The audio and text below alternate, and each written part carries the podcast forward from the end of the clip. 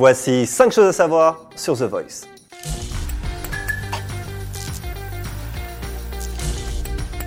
Combien gagne un membre du jury de The Voice? Eh bien, ça dépend du membre. Par exemple, Vianney, le petit nouveau, est marge à 340 000 euros. Alors qu'à l'inverse, Florent Pagny, l'éternel, lui, c'est 550 000 euros pour tout le show.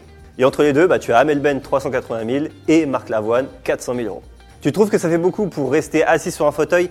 Attends de voir ce que gagnent les Américains. Ça peut monter jusqu'à 17 millions de dollars pour Christina Aguilera.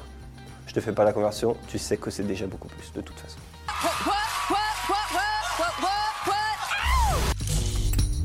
Le buzzer ne fait pas de bruit. Oui, en fait, quand il tape comme des malades comme ça, là, juste pour avoir le talent, et ben en fait, ça fait. Voilà, ça fait pas du tout le bruit que t'entends, ce- celui-là. Je sais, un mythe. Nikos a failli ne pas présenter The Voice. En 2012, quand The Voice arrive sur TF1, TF1 hésite entre deux gars, Benjamin Castaldi et Nikos Aliagas. Et Benjamin Castaldi explique pourquoi ils ne l'ont pas choisi. Je lis. Avec Nikos, on s'est tiré la bourre à l'époque. Il y en avait un de trop. Mais pour lui, son passé d'animateur de télé-réalité n'a pas du tout joué en sa faveur. Je relis. Ça m'a collé une étiquette, on va pas se mentir, je n'étais pas dans la catégorie des intellos. D'un côté, c'est pas comme si Nikos avait animé la Starac. hein. Je dis ça, je dis rien. Bonjour à toutes et à tous, bienvenue à Star Academy, c'est en direct et c'est sur TF1. The Voice a été créé par les mêmes mecs qui ont créé Love Story.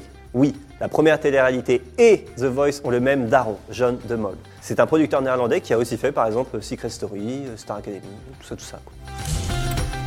Enfin, les candidats sont limités dans le choix des chansons. Quand tu arrives à The Voice, tu ne peux pas chanter ce que tu veux, sauf si tu viens avec ta guitare et que tu fais le son.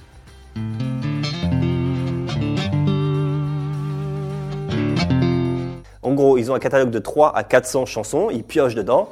Et d'ailleurs, les membres du jury ont même un petit carnet devant avec le nom de la chanson qui va être interprétée. On sait jamais, au cas où tu reconnais pas le dernier Kinvey. C'était un podcast Genside.